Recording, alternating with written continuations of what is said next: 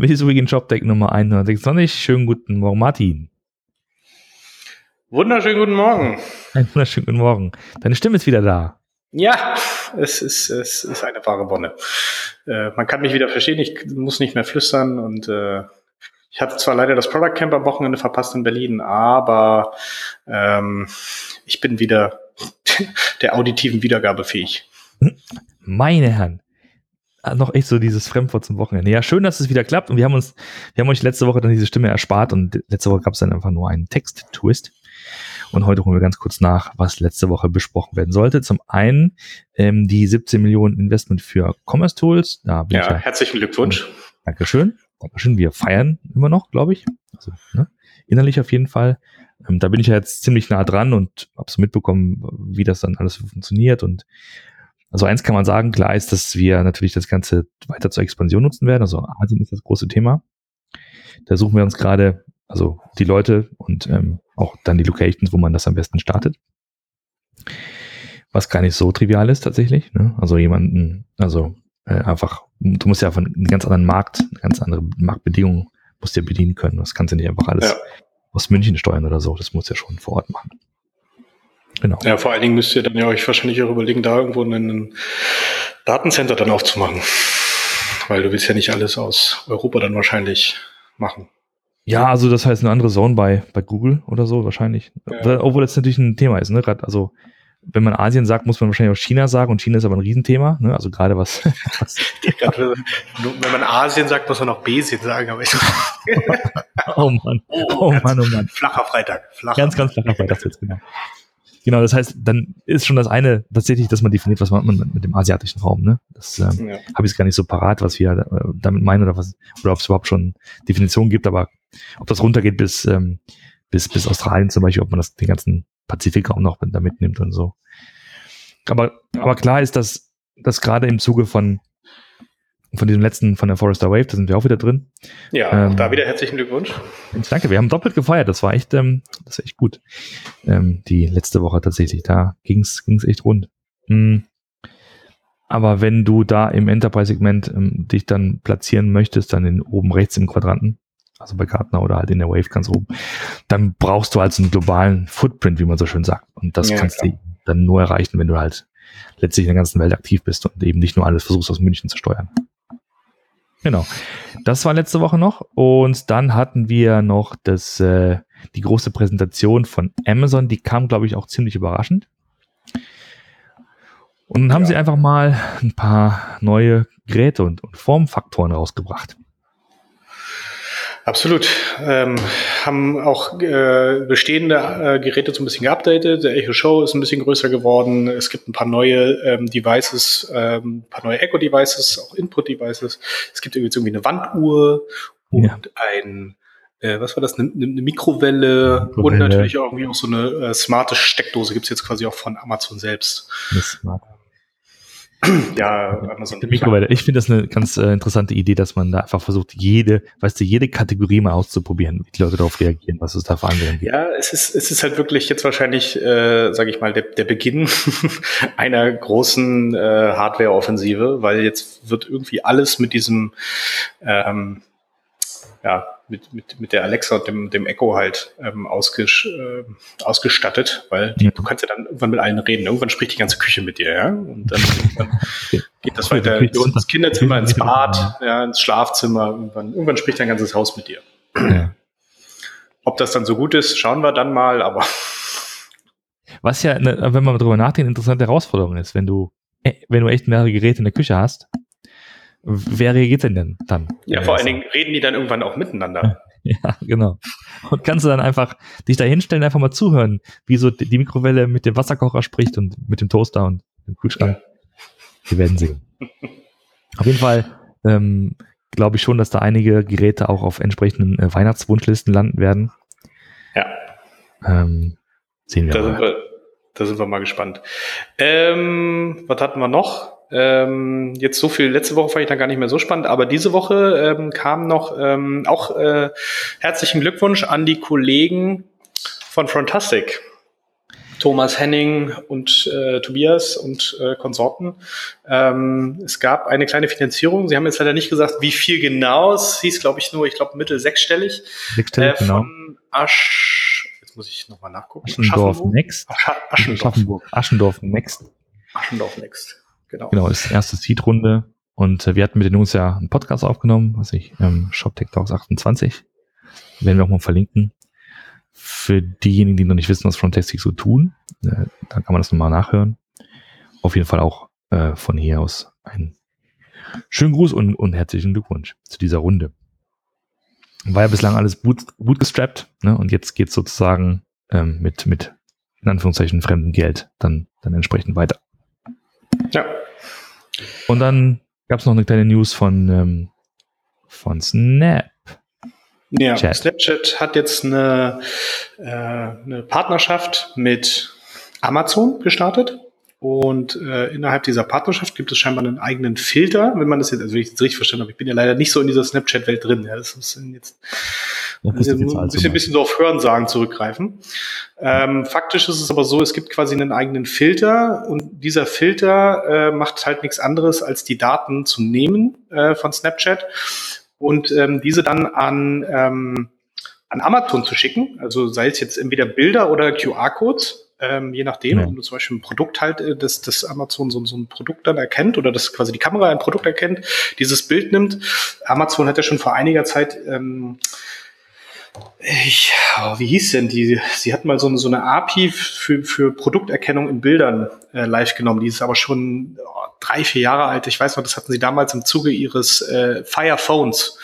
Ja, Ähm, das, wollte ich gerade sagen. Das war doch ein- der- eines der Killer-Features, oder? Von diesem Firefly. genau, damals. das Killer-Feature, was am Ende das Fire Phone selbst gekillt hat irgendwie, ähm, weil das von dem hat man ja auch nichts mehr.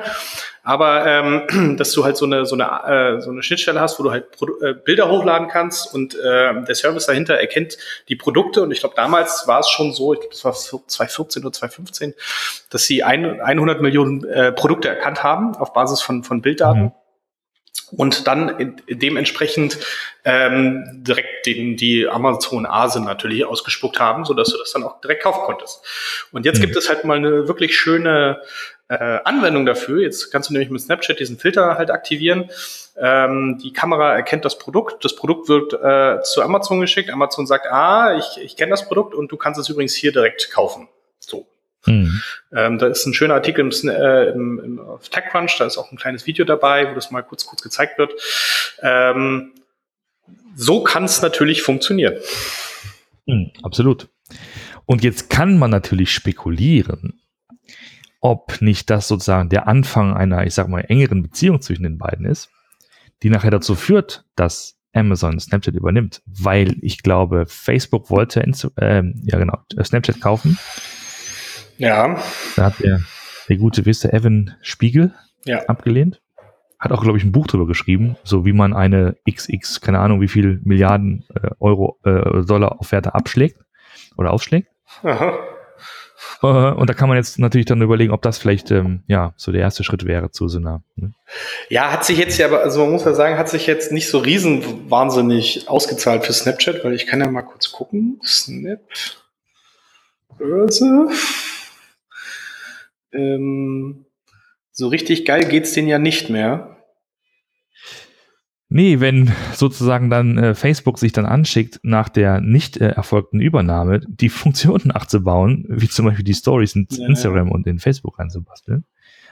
So nach dem Motto, wenn du halt nicht schon den ähm, entsprechenden Bewerber kaufen kannst, dann bau ihn einfach nach. Also die haben schon halt, mh, ja, also zwei Drittel ihres äh, äh, vom, vom Einstand sind sie ja mit 25 rausgekommen, 25, 26 Euro und sind jetzt bei 8 äh, äh, Dollar. Ja, doch Euro.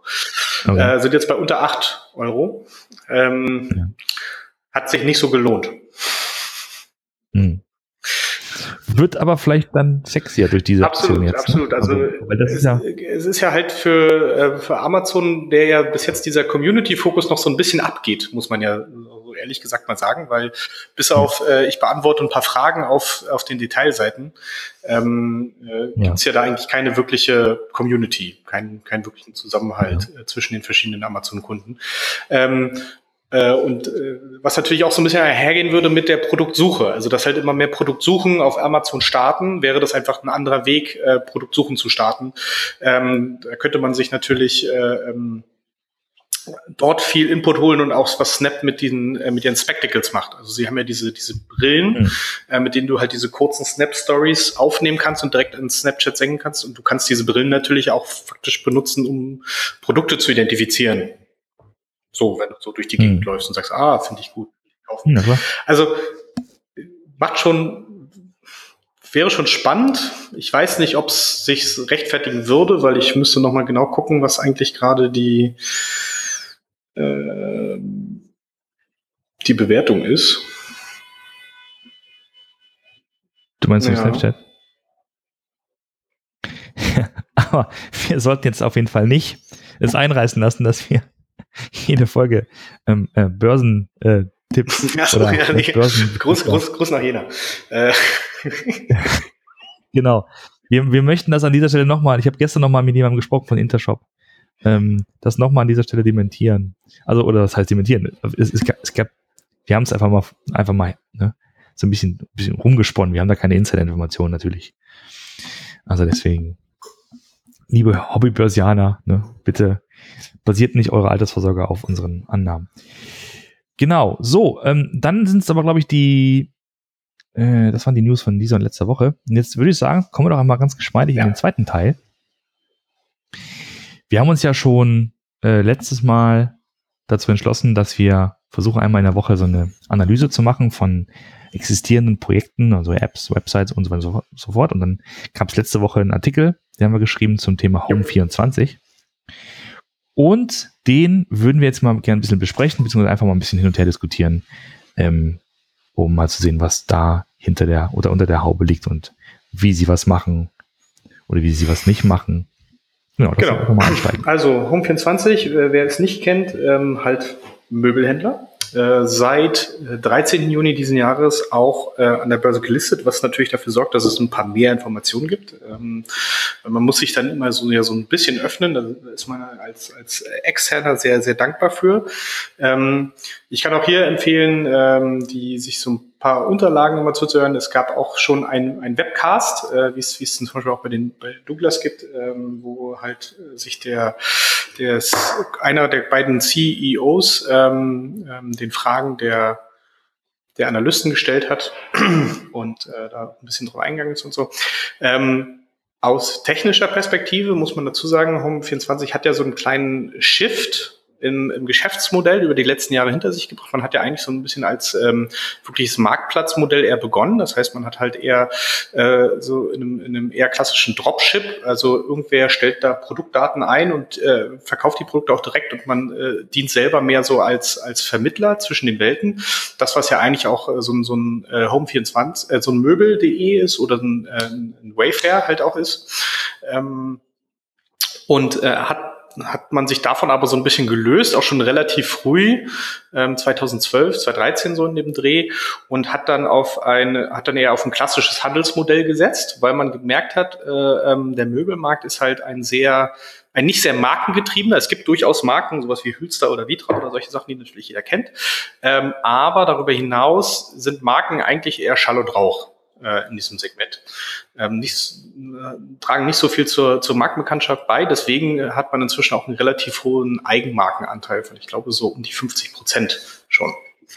Ähm, und im äh, Zuge dieser Umorientierung hat man sich auch technisch ein bisschen äh, ja, neu aufgestellt. Es äh, ging los mit äh, einem eigentlich kleinen Magento-Shop, den man so, so mehr, mehr schlecht als recht immer auch mehr manuell, wenn ich das richtig verstanden hatte, befüllt hat und hat dann sich eher überlegt, wie man das Ganze ein bisschen skalierbarer hinbekommt, hat man sich dann entschieden, auf eine äh, kleinteiligere Architektur zu gehen. Da gibt es auch einen Artikel, den haben wir auch mit verlinkt, äh, ähm, wo das dann heißt, ich glaube, vom Monolith to, äh, wie hieß er denn? Hier, äh, Monolith to API Gateway, how we migrated our API, also das, äh, wo man dann auch versucht hat, das ein bisschen aufzudröseln. Ähm, und wo man das alles in mehr so, so eine Eigenentwicklung übernommen hat. Also shopseitig ist man da jetzt inzwischen eher auf einer Eigenentwicklung, auch wenn zum Beispiel sowas wie BuildWith sagt, da ist noch relativ viel Magento drin, was es dann wahrscheinlich eher im Frontend ist. Äh, sowas wie CMS-Teile oder so zum Beispiel können, könnten noch so äh, aus, aus einer Magento-Instanz kommen. Deswegen sieht das für ein BuildWith noch so aus wie ein Magento, ähm, ist aber eigentlich darunter, hat da nicht mehr viel mit zu tun, außer vielleicht noch ein bisschen die Datenbankstruktur oder sowas. So, so ähnlich ist es ja bei uns auch. Ähm, ja. Das so zum grundsätzlichen Setup. Äh, dahinter, äh, hinter, dem, hinter der Shop-Technik ähm, war das große Thema für Home24 in den letzten äh, Jahren, muss man leider inzwischen schon fast sagen, ähm, eine ERP-Umstellung. Also man ist von, äh, man hatte einen Navision im Einsatz und das auch wohl einige Jahre und hat sich so, ich glaube, vor, vor zwei Jahren ähm, entschieden, beziehungsweise damit begonnen, auf SAP zu schwenken. Und das hat jetzt ganz schön lange gedauert. Also da ähm, mit, mit einigen besprochen, die da, die da auch mit dabei waren. Das hat wohl auch das, äh, die Entwicklung generell so ein bisschen gelähmt, ähm, weil man sich wirklich sehr auf dieses SAP-Projekt äh, konzentriert hat, weil das scheinbar auch da so ein paar Fallstricke äh, mit dabei waren, die es nicht so einfach gemacht haben, diese äh, äh, Implementierung fortzusetzen. Auch die Migration jetzt ist jetzt nicht ganz so simpel. Ähm, das äh, gibt es einen schönen Chart in der letzten ähm, äh, Präsentation für die Halbjahreszahlen, wo man halt sieht, dass ähm, eigentlich, äh, ich glaube, erst Mitte April damit begonnen wurde, neue Orders in das, äh, in das neue SAP äh, zu überführen. Die alten Orders wurden aber noch in dem, ähm, in dem Navision gehandelt. Also auch die, die Bestände gebucht und Fulfillment und alles und so weiter und so fort. Was natürlich der, der ein totaler Graus ist, weil du musst ja eigentlich dann faktisch zwei Bestände irgendwie führen und solche, solche Sachen. Und das scheint auch alles ein halbes Jahr zu dauern, ehe man diese Migration dann durch hat. Also bis quasi alle Orders nur noch auf dem neuen System dann laufen.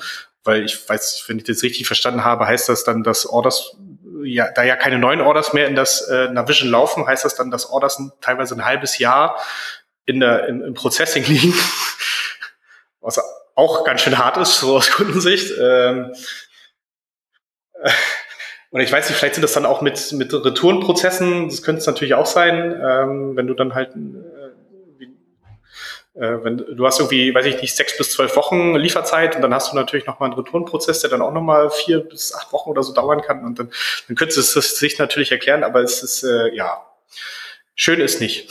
Also so Parallelbetrieb von zwei ERP-Systemen ist äh, sicherlich kein, kein Zuckerschlecken. Ähm, man kann nur hoffen, dass sich das dann für das äh, ähm, ja, Weihnachtsgeschäft, ich glaube, Weihnachtsgeschäft ist dann auch nicht so stark im, im, Möbel, weil man, man verschenkt jetzt nicht irgendwie so eine Couch oder so. Ähm, aber ähm, was ich so neulich gelernt habe, ist halt schon, dass es ein Geschäft ist, was so in den Sommermonaten schon eher abflacht, weil man sich da mit solchen Sachen halt nicht beschäftigt. Aber dann, wenn man sich äh, zu Hause kuschelig und warm macht, das ist dann, geht dann so scheinbar so im August, September los und geht so bis März, März, April. Das ist schon eher so, eine, so ein konjunkturelles Hoch äh, im Möbelmarkt. Ähm, man kann nur hoffen, dass sich das dann halt jetzt für diese etwas, etwas stärkere Zeit auszahlt und man da vielleicht äh, mit, mit guten Geschwindigkeiten auch in der, äh, im, im Order Processing und im Fulfillment dann glänzen kann. Auf jeden Fall. Und da kann man ergänzen, da ist es ja schon fast ein, ich will nicht sagen Wunder, aber schon, ähm, also kann man schon positiv her hervorheben, dass trotz alledem, trotz dieser ganzen Energie, die da abfließt in das Thema ERP, dass sozusagen genug Zeit und, und, und Grips übrig ist, um sich äh, mit dem Fronten zu beschäftigen, ne, mit dem, was man nach vorne raus sieht. Und ähm, da sagen sie ja selbst tatsächlich, sie machen dann eine, eher so eine serviceorientierte Architektur und, und nutzen halt ähm, so eine, eine API-Struktur. Und was sie halt bauen, ist, wenn man es mal im Frontend betrachtet, ein recht, ich sag mal, regulärer, klassischer ja. Webshop. Mit dem, was man so erwarten würde. Ähm, und ich habe gesehen, die haben ja auch so ein paar Länderstores. Ich glaube, also ich sieben oder acht Länderstores noch, also Frankreich zum Beispiel, und die sehen auch alle gleich aus. Das heißt, die haben irgendwie so ähm, die gleiche, das gleiche Layout und dann entsprechend für die einzelnen äh, Länder noch verwendet. Naja, was man sieht, ist halt kein, kein, keine Überraschung, ne? ganz normales äh, Shop-Layout, also solide gemacht, wie, wie, man so schön sagt, ne? Ja, ähm, links die Kategorien, oben die Filter so ein bisschen, die Facetten gebildet. Also es ist äh, gelerntes Verhalten eingesetzt, äh, Sortieroptionen natürlich auch dabei, die, die Pagination, halt keine Endlospagination, sondern halt äh, äh mehrfach, äh, Mehrfachseiten Checkout jetzt, ja, auch eher Standard. Genau, wenn man sich mal ein bisschen Wayfair im Vergleich ansieht, äh, die wirken deutlich lauter, also ich habe es mal lauter genannt, ich weiß nicht, ob es ein Begriff ist im, im, im Design, dass ein lautes Design hat oder so, alles ein bisschen ähm, äh, poppiger, aber auch da so kein, also da wird auch sozusagen ähm, die, die E-Commerce-Welt nicht revolutioniert, der Flow ja. ist immer noch der gleiche. Und der dritte im Bunde haben uns angeschaut, Ikea, einfach mal so als was, was, was ganz anderes. Die wiederum basieren ja auf, ähm, auf WebSphere, also ein alter IBM-Kunde. Und wenn man da so sich dann durchbewegt, das ist schon ziemlich äh, heterogen, was man sieht, um es mal nett zu formulieren. Und ich habe es tatsächlich nicht geschafft, im Test was zu bestellen, weil einfach so dieser, dieser Prozess ziemlich schwierig ist. Ne? Du musst dann irgendwie einen, einen Lieferzeitpunkt dir aussuchen und dann wird der bestätigt und dann kannst du halt bestellen. Tatsächlich erst. Ne? Das ist also nicht ganz so elegant. Ich habe geschrieben, wirkt so ein bisschen wie so ein, eine Umsatzvermeidungsstrategie, eine Online-Umsatzvermeidungsstrategie. Ja, das ist, äh, ähm, ich glaube, da ist der Fokus noch ein anderer. Die gucken ja da, das, darauf, dass ja, sie zum das Beispiel ihre, ihre Inventories äh, gerade ziehen, sodass du im Online-Shop einfach gucken kannst, ob du im Laden äh, das Produkt verfügbar hast. Weil, machen wir uns nichts vor, äh, Ikea macht das Geld nicht mit den Möbeln, sondern ähm, mit den Gläsern und den Kerzen und dem Köttbullar. Und, äh, und die können genau. halt online schlecht verkaufen. Ja, ja, absolut. Das, oh, vielleicht kommt das ja noch. Äh, kommt das ja noch. Ähm, Im Vergleich zu den beiden ist, ist Home 24 ein bisschen langsamer, wenn man sich die Ladezeiten anschaut, vor allem mobil. Ähm, sind aber mobil optimiert. Was habe ich gesagt? Äh, adaptives Design und IKEA überhaupt ja. nicht. Und nee, und äh, Wayfair Responsive Design. Ja, Home 24 hat ja auch, hat auch eine App. Ich glaube auch Apps für, für beide, ähm, also Android und Genau, App für Android halt und iOS, ja. Also jetzt nichts. Genau.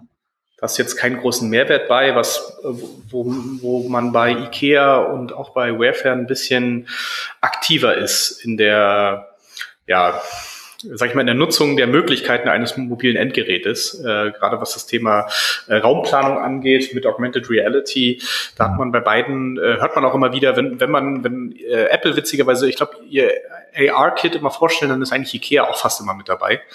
Ähm, oder auch das, das Ikea ist ja auch dafür bekannt, dass du, äh, es gibt, glaube ich, eine Applikation, mit, wenn du die auf den, äh, auf diesen Ikea-Katalog ausrichtest, dass dann aus diesem Katalog was rauskommt. Mhm.